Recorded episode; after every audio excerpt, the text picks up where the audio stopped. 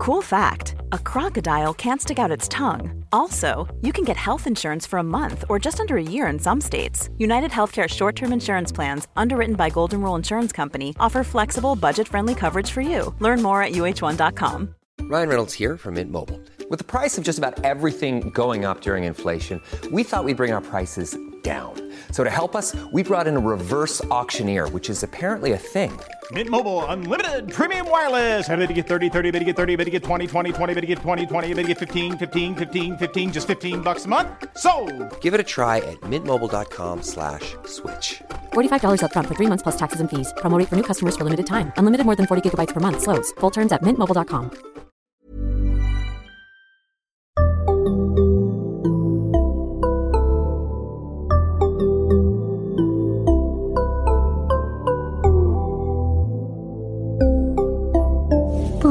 Barnpsykologerna. Välkommen till Barnpsykologerna, en podcast med Liv Svirsky och Lars Klintvall. Och idag ska vi prata om tonåren och tonårsperioden och det ska vi göra tillsammans med Kajsa Lönnrodin och Maria Laloni. Välkomna! Tack. Ni har ju varit med oss många gånger och pratat både om eh, magont Maria och eh, kaos i familjelivet Kajsa och anknytning för inte så länge sedan. Eh, men jag tänker att ni ändå får gärna berätta lite vilka ni är för de som kanske inte har hört de tidigare avsnitten. Kajsa, vem är du? Arbetar på Länsstyrelsen just nu med folkhälsofrågor. Men är psykolog och psykoterapeut och har arbetat mycket med barn och föräldrar, tonåringar, både psykiatri och i kommunal verksamhet. Maria? Ja, eh, jag jobbar som forskare på Karolinska institutet. Eh, och det är min ena halva och sen min andra halva är att jag jobbar på Centrum för epidemiologi och samhällsmedicin. Där jag jobbar med att främja psykisk hälsa hos barn och unga. Och så er gemensamma eh, bas. Ja, ja precis. Vi har gemensam bas. Eh, vi, eh, ja, vi är båda psykologer och sen så har vi också utvecklat eh, olika föräldraprogram. Har vi jobbat mycket med och skrivit en föräldrabok och håller på med en till. Um, så, så vi har skrivit vad alla föräldrar borde få veta. Vi har utvecklat ABC föräldraträffar för de som inte är tonåringar. De som är precis innan tonåren. Och eh, ja, vill du fortsätta Kajsa? Vad har vi mer gjort? Vad har vi mer gjort? Nej, men när det gäller föräldrastödsprogram så eh, har jag också jobbat med föräldrawebben på Karolinska institutet och utvecklat tillsammans med Martin Forster och Pia Enebrink. Um, ehm, så det är väl relevant för dagens samtal. Eh, men sen har vi också jobbat med föräldrastödsprogram som riktar sig till tonåringar, både jag och Maria Komet till exempel. Och vi kommer ju till de här föräldrastödsprogrammen lite längre fram i avsnittet. Eh, men jag lägger också till att ni har ett Instagramkonto som är faktafyllt. Ehm, och eh, att ni skriver på en ny bok som kommer i höst. Mm. Så det ska man inte missa. Men om vi börjar då lite sådär eh, brett kring det här med att, att uppleva tonåren, liksom både som tonåring och tonårsförälder. Eh, jag tänker att det finns så himla mycket som händer. Alltså det är en sån föränderlig period i tonåringens liv och i tonårsföräldrarnas liv. Va, när ni tänker på det, vad tänker ni att det är de stora utmaningarna som man, som man ställs inför? Om vi börjar kanske med tonåringen själv. Ja, men eh, som tonåring så är man ju med om ganska omvälvande förändringar i både liksom kropp och eh, eh, kropp och knopp kan man väl säga. Det är mycket, det är en stor hormonell förändring som sker när man kommer in i puberteten. Eh, som också påverkar liksom barnets beteende. Ehm, och sen så när det gäller ehm, hjärnans mognad så vet vi ju att den är mogen först, eh, liksom färdigutvecklad först i 23-25 års åldern. Där de här prefrontala eh, delarna mognar sist. Eh, och det är ju det som vi, som vi använder för att planera framåt, förutse konsekvenser, kontrollera impulser. Och det är då inte riktigt moget samtidigt som det här, ehm, det här hormonella och det känslostyrda ökar på ganska mycket i tonåringen. Så att det är mycket liksom, känslor, instinkter, impulser som inte, som, som inte är fullt liksom, kapacitet att reglera ner. Eller liksom, den är inte utvecklad riktigt ännu. Så det är en stor... Det är tufft att vara tonåring kan man säga. Där kan man väl också lägga till lite bara att, att liksom det är också så lätt att förledas av den där stora kroppen. Eh, som ju ser ut som en vuxen liksom. Och, och, då, och då också ställa krav, alltså förvänta sig att det ska vara en vuxen och att man faktiskt ju, liksom, att det kan vara lätt att glömma. Jag tänker att det är lite sådär som för små barn. Barn som är ovanligt långa för sin ålder får ju ofta helt fel krav, kravnivå på sig för att man tror att de är äldre. Att det blir lite samma i tonåren. Liksom, att du ser ut som en vuxen och kanske ställer krav som en vuxen på att få frihet och så. Ehm, men så är inte den där prefrontala delen helt med alla gånger. Nej, men precis. Det är ju en del av det hela med den eh, fysiologiska mognaden. Men sen är det ju också ganska mycket andra krav som börjar ställas eh, från samhället, skolan. Alltså du ska kanske börja fundera på vad du ska göra när du blir stor. Du ska klara dig mer själv. Eh, så att det är ju också ganska eh, omtumlande. Det finns väl en eh, lite ambivalens i det där kanske också. Att eh, både vilja ut i livet och få större friheter. Men sen samtidigt också en eh, såklart oro eller rädsla för, eller en stress kring eh, hur det ska gå och hur man kan möta upp med alla de krav som ställs. Och det ser vi ju faktiskt också i, i undersökningar eh, som görs i, ja, till framförallt då gymnasieelever i skolan att eh, den psykiska ohälsan har ändå, alltså så som den uttrycks i alla fall i de här undersökningarna, eh, ökat senaste 10-15 årsperioden ganska drastiskt. Där många faktiskt just beskriver en stress. Mm. Och framförallt tjejer så det här är ju också någonting man har funderat mycket kring. Är det, vad är det, ställs det för höga krav på tonåringen idag genom skolsystemet eller eh, sociala medier? Eh, att vara tonåring idag handlar ju liksom också om att bygga upp en mediestrategi för sig själv. eh, på ett helt annat sätt än jag tror liksom, vi som är föräldrar nu till tonåringar som inte har vuxit upp med sociala medier och att förhålla sig till det kanske inte heller riktigt kan erbjuda den här guidningen mm. i vad det innebär att bli tonåring eh, med sociala medier. Jag tycker också att jag ibland i kliniska sammanhang, alltså när folk söker terapier, kan möta de här tonåringarna som har den här ambivalensen som du är inne på, men som också har den där verkligen, men jag vill inte vara vuxen. Och känner också det där liksom grupptrycket, alla andra pratar om vad de ska göra efter gymnasiet eller liksom, och det kan de ju börja göra redan i nian, alltså det behöver inte vara att de är, går i sista året på gymnasiet. Och att den där, men jag vill fortfarande få vara ett barn, jag vill fortfarande ha mammas och pappas hjälp och liksom. Och, och att man inte heller då, det skäms man för, vad är det för fel på mig som inte bara liksom öppnar, med öppen famn går vuxenlivet till mötes och så. Så det är på så många nivåer som det, den där ambivalensen finns, tycker jag man ser. Ja men visst, det är ju inte alltid så att man vet vilket ben man ska stå på som tonåring. Alltså man mm. är ju både och egentligen. Man är ju både, ibland kan man kanske vilja krypa upp där i knät fast man är kanske liksom en väl stor tonåring och ibland så vill man inte alls eh, att ens föräldrar ska bestämma över en eller ja, man vill liksom eh, ha e-, egen självständighet. Så det är, det är en svår tid på så sätt. Och det speglar väl också förälderns utmaningar i den här tiden. Alltså att, att både att släppa taget och finnas kvar. Mm på något vis som eh, definierar föräldrarollen under, under tonårstiden. Att man verkligen var följsam i det där också. Eh, att kunna möta upp eh, behoven av att bli omhändertagen och, eh, med omsorgen men också då stå ut med att eh, släppa taget mm. i större utsträckning. Och ambivalensen i det, att liksom ja. vilja att en, ens tonåring ska leva ett, ett vuxet, fritt, härligt liv liksom, och samtidigt, nej, kom och lägg i min säng. Mm precis. Mm. Mm.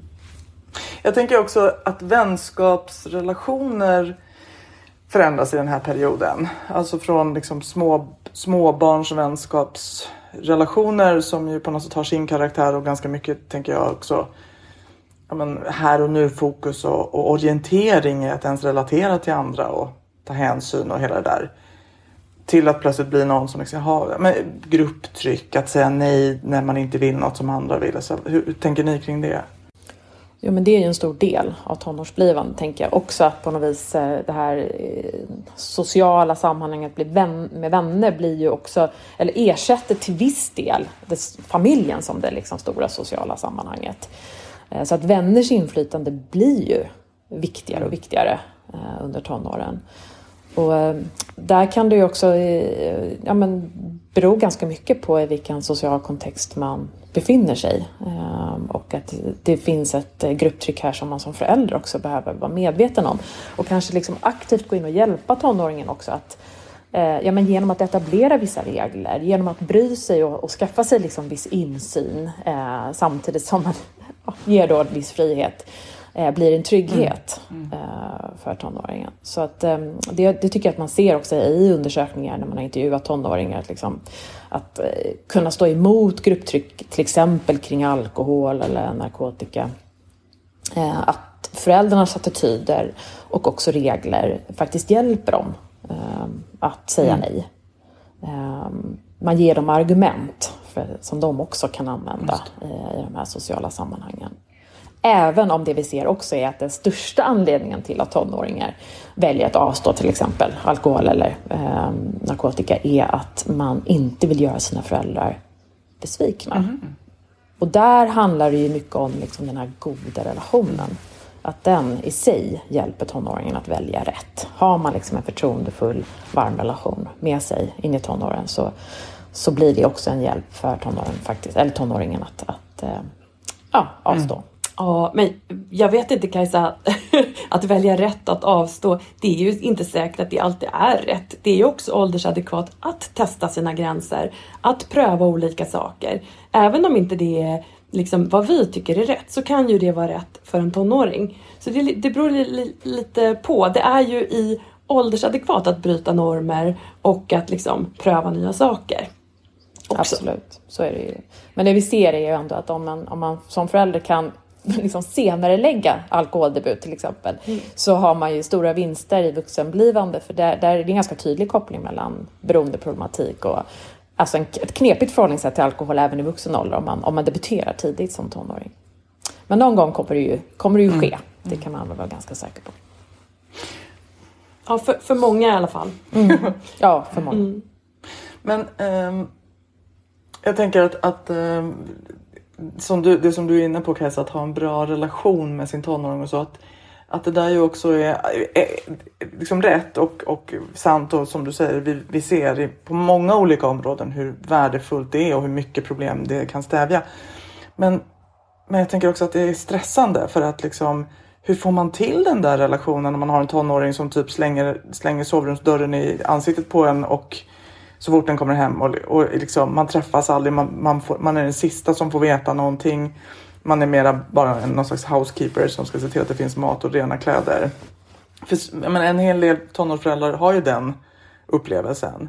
Och, och på något sätt märker liksom för sent att jag har inte den där relationen. Men hur ska jag nu få till den? Vad kan vi ge för råd? Mm. Kan vi ge några råd? Ja, men det, där är ju, det där är ju kärnan i utmaningen mm. på något vis. Att liksom, samtidigt som den här relationen verkar extra viktigt, liksom som ett skydd för tonåringen när, när hen ger sig ut i världen, så är det ju aldrig så utmanande. Eh, alltså som förälder också, att värna den. Så att det handlar ju till stor del om att, om att stå ut med att eh, inte få den här bekräftelsen, att ändå knacka på rummet ibland, eh, att fortsätta liksom och, och, komma med inviter även om man blir avvisad. Eh, att vara ihärdig i det och, och, kanske mer se sin roll som att finnas till hands. Mm. Lite så här inventarie. Mm. att, eh, att vara nära och det kanske ibland räcker också. Man kanske inte behöver liksom eh, ha lika mycket eh, samvaro som när barnet var yngre. Men att, att finnas till hands och att inte ge upp och att stå ut mm. med att bli ifrågasatt. Och där kanske kan hjälpa att veta att det här är ju liksom en, en stor och viktig utvecklingsuppgift för tonåring. Att, jag menar, ska man ut i vuxenlivet då eh, behöver man börja testa eh, sina förmågor och, och bli självständig. Och, och har man, ja, även om man har en nära och varm relation till sina föräldrar, eller kanske just därför, så måste man ju liksom slå sig fri Um, och det, det, är en viktig mm. del i vuxenblivandet. Mm. Och det är inte så personligt. Alltså de, det är ju, de allra flesta tonårsföräldrar beskriver mm. det här på ett eller annat sätt. Där tycker jag också att man ibland att det känns, kan kännas tryggt när man liksom sitter som professionell och möter familjer i det här läget. Och då ändå har mött många. Eh, och, och, man ser liksom det lidande som finns både hos, alltså hos tonåringen och hos föräldrarna. Hur tuff den här perioden är. Men att de ju allra flesta ju verkligen, det är en period och den går över. Det är lite som småbarnsåren liksom. Ja. Att Man tror inte det när man är mitt i det. Men sen tittar man tillbaks på det och bara, åh gud vad mysigt det var när jag inte sov något på en vecka. Um, och att tonårsperioden, alltså de allra flesta landar ju på fötter liksom och bygger en, en bra relation eh, som liksom vuxna fast fortfarande barn och föräldrar. Eh, och att man ju liksom vill förmedla det att liksom, när de är där mitt i liksom, när håret brinner på något sätt och man inte vet vad man ska ta sig till. Att ni, ni kommer ur det. Det är klart att det inte gäller alla. Det är klart att det kan hända saker på vägen som inte är, slutar bra liksom. Men för så himla många ändå så, så går det ju bra. Mm. Eh, när vi, vi fick ju förslag om att göra det här eh, avsnittet av en av våra lyssnare. Eh, och det som, som jag tänkte när jag ville göra det här var just det här att, liksom, att visa på att det här är en tuff period för både barnen och föräldrarna. Liksom, att det här verkligen är en omställningsperiod. Att man vill försöka få hela det där greppet. Men jag vet ju också att ni har jobbat med lite olika, eller det sa ni ju också i början, eh, föräldrastödsprogram. Kan ni inte berätta lite om dem? Så att vi liksom, och då blir det ju ändå fokus på hur, vad föräldrarna kan göra för, för att hantera den här perioden. Ja men precis och det kan ju vara olika, eller det finns ju olika föräldrastödsprogram. Det finns ju generella föräldrastödsprogram men sen finns det också program som är där om det är så att man har jättemycket problem med mm. konflikter så finns ju till exempel tonårskomet eh, som man kan söka sig till som ofta erbjuds via eh, kommun, i kommunal regi. Ja, om man börjar med de lite mer generella då. Vilka är de och vad, vad gör man i dem? Det finns ju ABC för tonåringar, eh, alltså ett, ett tonårsprogram som har utvecklats eh, med basis av den ABC eh, föräldrastödsprogram som Kajsa och jag har utvecklat så har man också byggt på att utveckla det för tonårsföräldrar. Eh, ABC tonår. Eh, så det är ju ett sånt generellt föräldrastödsprogram. Och det testas också... just nu, ska jag säga. Det testas ja. mm. i en stor studie. Så att jag eh, tror att de, de, som går programmet nu är ju inkluderade i den här randomiserade kontrollerade studien. Så att, eh, ja, om man får goda resultat på det här programmet då kommer det ju också spridas och finnas tillgängligt. Alltså idag är det inte så lätt att få tillgång till det om man inte hamnat, är med i studien? Om man inte är med i studien. Okay. Men kommer det, det ABC som ni utvecklade, når man det via socialtjänsten i, den, i sin kommun eller? Det erbjuds på många olika ställen inom kommuner så det behöver inte vara socialtjänsten mm. utan det kan vara också via skolan eller förskolan. Ehm, så, men om man vänder sig till sin kommun så kan man se vart man kan, vart man kan hitta vad de har att erbjuda. Och då kan man mm. anta att tonårsvarianten kommer att finnas erbjudas ungefär via samma kanaler om den, blir, om den visar sig funka. Det är troligt. Hur är det med ditt föräldrastödsprogram då Kajsa, det som du var med och utvecklade på KI? Ja men precis, föräldrawebben det är ju ett eh, webbaserat eh, som man hör, föräldrastöd eh, för föräldrar med tonåringar. Och det är faktiskt med i samma studie. Så man testar, man jämför ABC tonår med föräldrawebben just nu. Och det kommer vara lite samma där hoppas vi, att om eh, vi får fina resultat eh, på föräldrawebben och ABC eh, tonår då så kommer ju så kommer man hitta sätt att förvalta och sprida mm. det också. Eh, lite via andra kanaler då antagligen eftersom det är ett webbaserat program. Men föräldrawebben den finns redan att tillgå?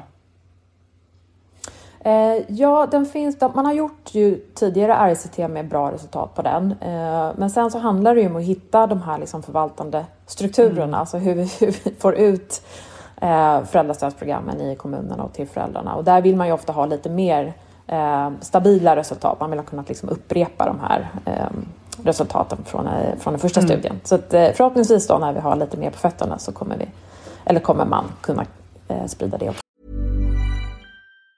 Say hello to a new era of mental health care. Cerebral is here to help you achieve your mental wellness goals with professional therapy and medication management support. 100% online. You'll experience the all new Cerebral Way, an innovative approach to mental wellness designed around you. You'll get a personalized treatment plan from a therapist, prescriber, or both in a safe and judgment free space. Your cerebral therapist or prescriber will outline a customized plan with clear milestones along the way so you can get to feeling your best. With Cerebral, you're not alone in your mental health journey. We're here to empower you to live a fulfilling life. So take that first step towards a brighter future and sign up today at cerebral.com slash podcast and use code ACasts to get 15% off your first month. Offer only valid on monthly plans. Other exclusions may apply. Offer ends July 31st, 2024. See site for details. Ryan Reynolds here from Mint Mobile. With the price of just about everything going up during inflation, we thought we'd bring our prices down. So to help us, we brought in a reverse auctioneer, which is apparently a thing.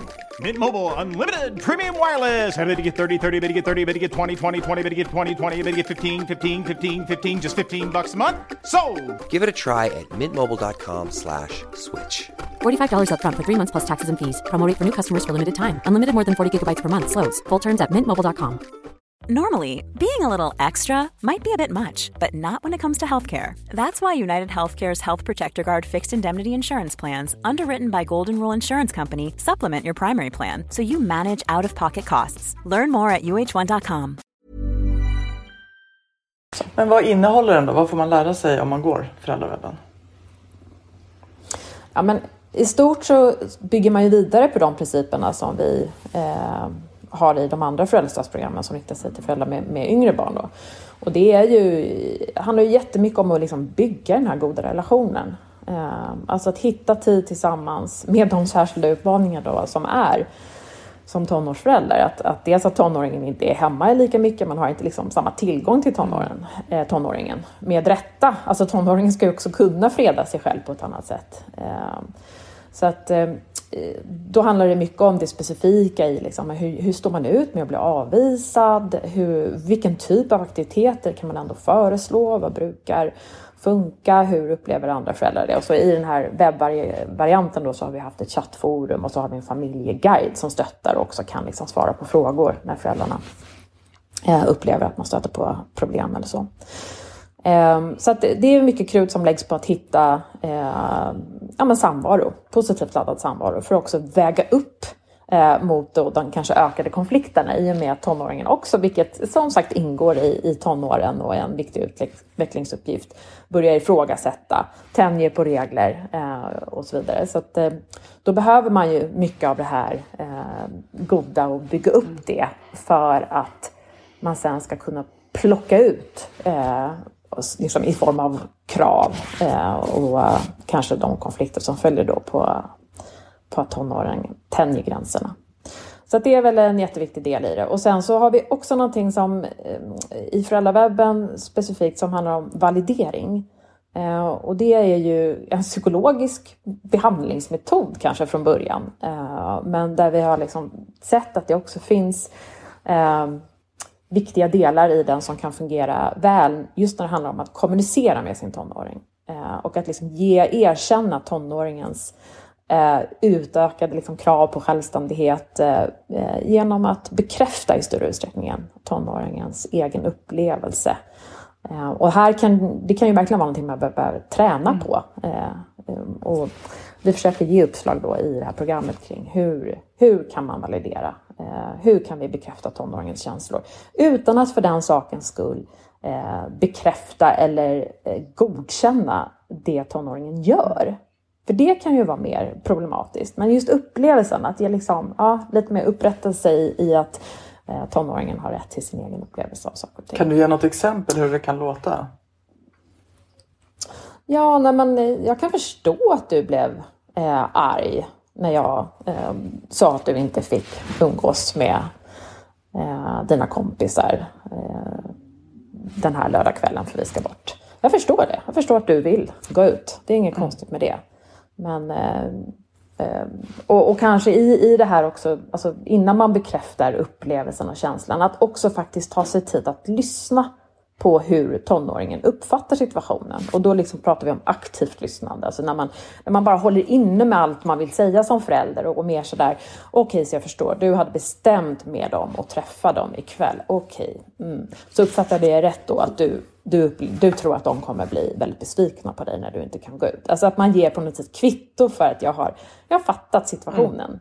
och inte direkt går i polemik och börjar argumentera. Liksom. Så det är väl egentligen det första steget mm. då, att, att, verkligen lyssna in, summera, ta kvitto på att man har förstått, eh, ja men visa att jag lyssnar och sen också faktiskt ge en bekräftelse. Ja men då förstår jag att det blir att det blir tufft för dig att säga nej ikväll till dem. Eh, verkligen, det hade jag också tyckt i den situationen. Eh, så. Eh, och, och, bara där så brukar man ju se att det blir lättare för tonåringen eller för en vuxen också i en liknande situation att faktiskt acceptera mm. läget. Mm. för att jag är, har ändå fått ett, liksom, en tydlig bekräftelse på att jag är förstådd och att det, att det är jobbigt. Mm. Mm. Så det är väl liksom en, grunden kan man säga, i, i valideringen. Mm. Eh, nej, inte just när det gäller det, men jag tänkte att eh, eh, en annan sak, så, apropå det här med att lyssna, eh, så är det ju viktigt att, att eh, alla saker som är viktiga för små barn är ju viktiga också för tonåringar. Alltså det är viktigt att visa värme och kärlek. Det är viktigt att ha tid tillsammans. Har vi inte tid tillsammans så får vi inte tillfället i det här. Um, och att också skapa kanske tillfällen när det blir möjligt för tonåringen att öppna upp sig. Det kan vara lättare i vissa sammanhang, till exempel när vi inte sitter mitt emot varandra och äter en måltid, kanske när vi sitter bredvid varandra i bilen eller på bussen. Um, alltså att försöka skapa tillfällen när tonåringen öppnar upp. Uh, för det har man ju också sett att det är viktigt att man får reda på lite saker från sin tonåring. Att de, att de också delar med sig saker. Uh, och att försöka liksom också ha en nyfikenhet. För en tonåring är ju också en, en person som håller på att bli vuxen. Den har ju en massa, den kan en massa saker om, om olika områden mycket mer än vad vi vuxna eller föräldrar kan. Um, och att vi inte bara liksom försöker lägga på vad vi tycker är viktigt utan att också ha, ha en nyfikenhet och en öppenhet inför tonåringen som en individ. Um, tror jag kan mm, vara viktigt. Ja. Precis. Och där är ju, alltså där tycker jag också att det är något viktigt att just när det gäller att få till den här samvaron då, eh, att det handlar väldigt mycket mer om att eh, nappa på tonåringens initiativ. Eh, alltså tajmingen eh, är ju väldigt viktig och, och, som du säger Maria, att vara öppen för det. Eh, och att eh, hänga på, liksom, kanske mer i, i större utsträckning än att, än att förvänta sig att tonåringen ska vara redo när, när du är det som förälder. Jag tycker som tonårsförälder, då tycker jag nästan man, man lever lite på så här, det är lite lånad tid. Man har ju begränsat med tid tillsammans. Liksom. Så jag tycker i den utsträckning man kan att tacka ja. Mm. De gånger man får ett initiativ från tonåringen. Alltså kan man lägga undan det man håller på med så, så är det mm. jättebra att göra det. Mm. För att också visa och förmedla att man är intresserad och också att få till tillfället. Mm. Ja men jätteviktigt. Och där är, som du var inne på också, den här som man ser, alltså allt det här andra då som vi pratade om tidigare med att, att vad tonåringen kan, kan också utsätta sig för i, i utanför familjelivet och, och med vänner och sociala sammanhang. Att där har man ju sett att insyn är viktigt, alltså föräldrainsyn i vilka tonåringen umgås med och, och, vad man gör kanske eller eh, ungefär. Såklart mer viktigt i början av tonåren än i slutet av tonåren. Men att den insynen i sig är skyddande, men framför allt skyddande om det är så, precis som du beskrev Maria, att tonåren väljer att berätta för mig som förälder. Då är det liksom mer skyddande än om jag som förälder snokar reda på de här sakerna. Eh, eller genom kontroll liksom, och mer eh, tvång försöker att liksom, få till mig den här informationen. Då är det inte alls lika skyddande. Och det är väldigt spännande. Att, att det är just därför den här samvaron och, och som du säger Maria, säga ja, eh, är ju, blir otroligt viktigt här. Eh, för, att, för att bygga den här tilliten så att tonåringen väljer att berätta. En aspekt som jag tänker på där också är ju det här att om man som förälder känner att man Ja men även den här liksom mera separationsångesten att nu, nu drar tonåringen och nu blir jag ensam och man inte riktigt vet. Man har liksom fyllt sitt liv med barn, barnet och sen minskar det att också lägga liksom tid på sitt eget liv. Eh, både för sin egen skull men också för att inte liksom signalera till tonåringen att du behöver liksom, alltså skicka, förmedla någon slags dåligt samvete eller, eller om, oro eller så. Utan det är okej okay att du går och gör dina saker och jag gör mina saker. Och, liksom. och det, det är ju inte helt själv, alltså man bygger ju inte ett eget vuxenliv på en kvart. Om det har handlat väldigt mycket om att eh, ägna sig åt barnets behov. Utan det kan ju också ta tid. Men liksom, vad var mina intressen? Vad vill jag göra nu när jag plötsligt får massa egen tid och så? Ja men verkligen, det är så klokt eh, att, att faktiskt prioritera också sig själv och sitt vuxenliv. Inte bara precis när de precis ska flytta hemifrån utan också tidigare. Att inte glömma bort det. Eh, sig själv och sina intressen. Eh, ja, nej, otroligt viktigt. Och eh, ja, men, ja, precis som du säger, både för att de ska känna sig fria. För man vill ju att de ska kanske vilja vara män, men man vill ju också att de ska inte vilja vara män. Eh, så att säga. Ja, precis. Sen är det faktiskt en del forskning som har gjorts nu när man tittar på Alltså att föräldern och tonåringen är ju i väldigt olika eh, utvecklingsfaser den här tiden. Att tonåringen liksom står på tröskeln och är på väg ut och många föräldrar kanske ja, men befinner sig i någon övre medelålder eller medelålder där man eh, ja, som mamma går man kanske igenom klimakterie eller det finns eh, man avvecklar vissa saker, man är inte lika eh, nyfiken på vissa saker längre eh, ibland. Men man har sett att, att det här kan ju också bli en, en mm. krock eh, som gör just liksom att det, det, psykiska måendet är kanske lite ansträngt också hos eh, föräldrar i den åldern när man är tonårsförälder mm. redan. Um, så att det här med mm, både hormoner och den liksom, eh, psykosociala statusen på något vis krockar lite mm. ibland. Ja, precis, vi är ju inte i utvecklingsfasen på det sättet som tonåringarna är. Avvecklingsfasen. Liksom så att de går liksom ut i världen. Eh, Nej. På det sättet. Nej. Mm. Det kan också väcka avundsjuka. Mm. Och, eh, ja, men den typen av känslor också i, eh, som förälder. Mm. Jag tänker att en del ju också om man lever i en parrelation eh, att det också kan vara utmaning för en del. Man pratar ju mycket om hur påfrestande det är för parrelationen när man har små barn. Första året så skiljer sig hälften typ och så. Men, men just mm. det där att när man plötsligt säger jaha nu är, det, nu är det vi igen nu ska vi mötas igen på andra sidan, att ha kunnat, liksom, haft fokus på barnen och haft det som ett gemensamt intresse och projekt.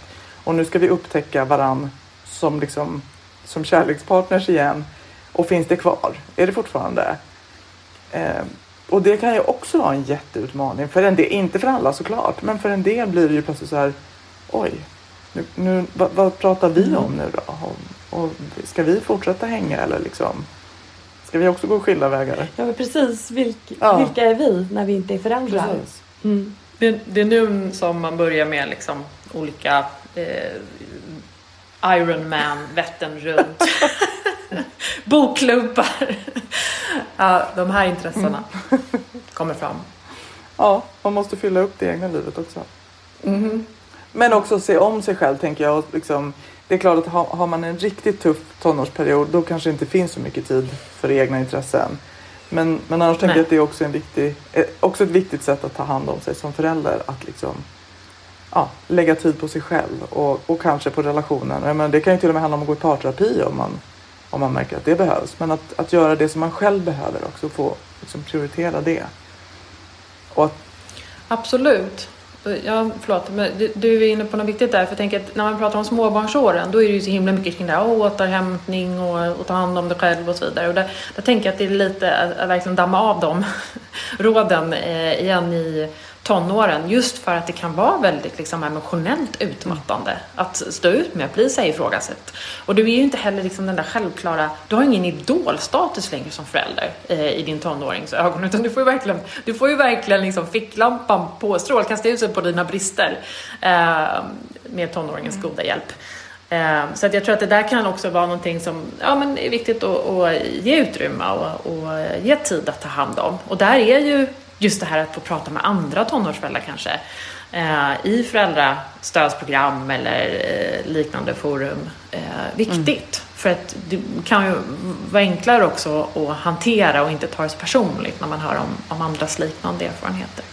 Mm, verkligen. Att, och att våga öppna upp tänker jag. Våga liksom berätta hur man har det och ja. vad man tänker och känner och så. För det är ju nästan alltid då som man, som man blir validerad. Alltså så man får höra att andra tänker lika och upplever samma och så. Precis. Mm. En sak som vi inte varit inne på men eh, som handlar lite om vad, vad de här föräldrastödsprogrammen som riktar sig till föräldrar med tonåringar tar upp. Det är ju ett sätt också att eh, göra tonåringen mer delaktig i de här konflikterna eh, och problem som kanske uppstår. Att det kan vara viktigt att eh, arbeta mer tillsammans med att ja, men nu funkar inte det här att du kommer hem i tid längre. Hur ska, hur ska vi lösa det? Vad tycker du? Och vad, är, vad kan vi göra? Vad, vad, blir, vad, vad underlättar för dig? Och att vi liksom bjuder in till någon form av gemensam problemlösning. Eh, att man också liksom ger tonåringen en chans och ett eget initiativ liksom, i att, att bidra med lösningar till det som är knepigt hemma. För då ser man ju också att eh, då får vi ofta ett mycket bättre samarbete om vi har bjudit in och, och tagit del av och kanske lyssnat eh, på tonåringens förslag.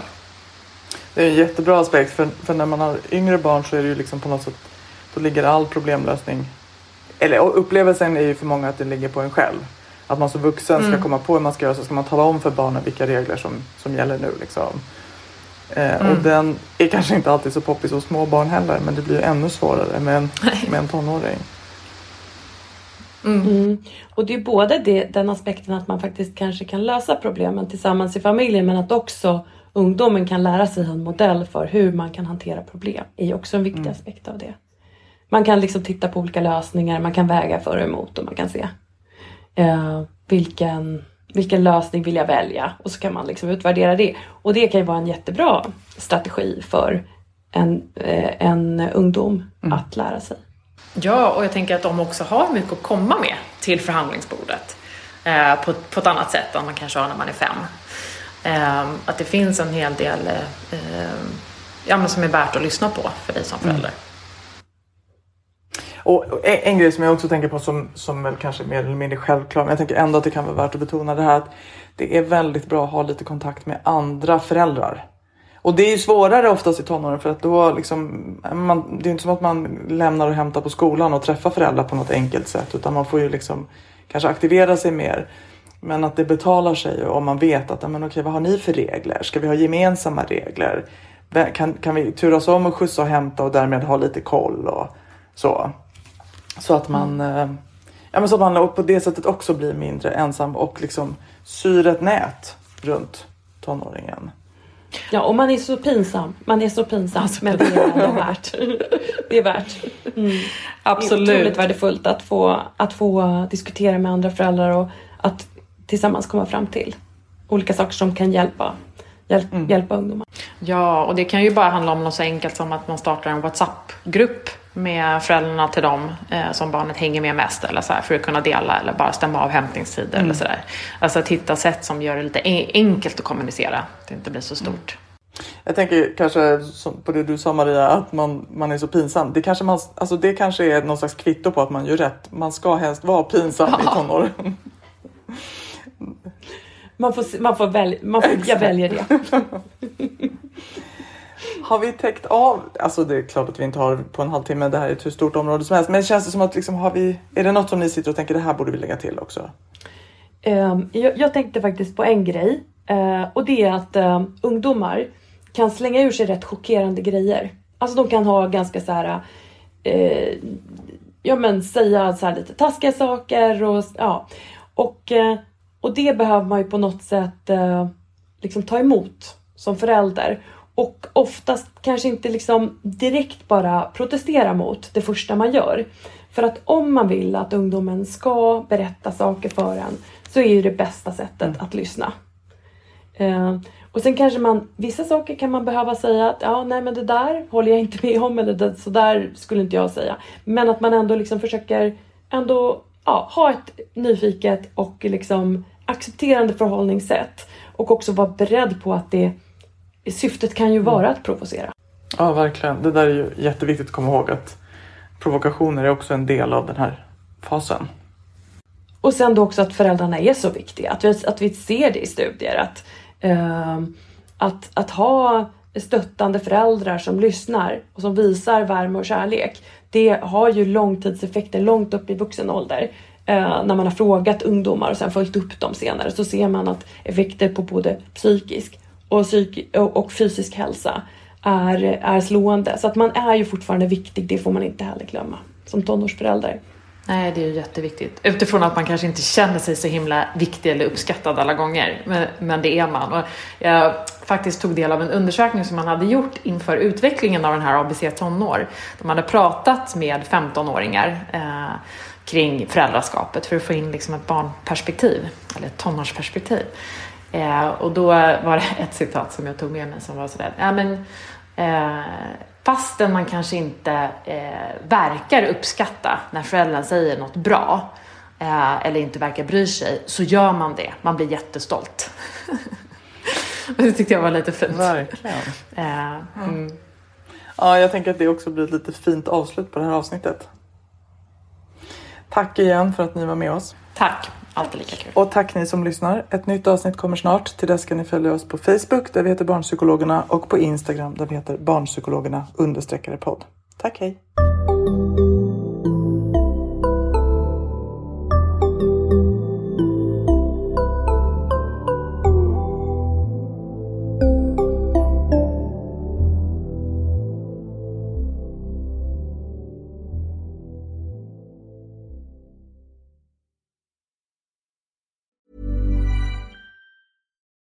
Botox Cosmetic, out of botulinum toxin A, FDA approved for over 20 years. So, talk to your specialist to see if Botox Cosmetic is right for you.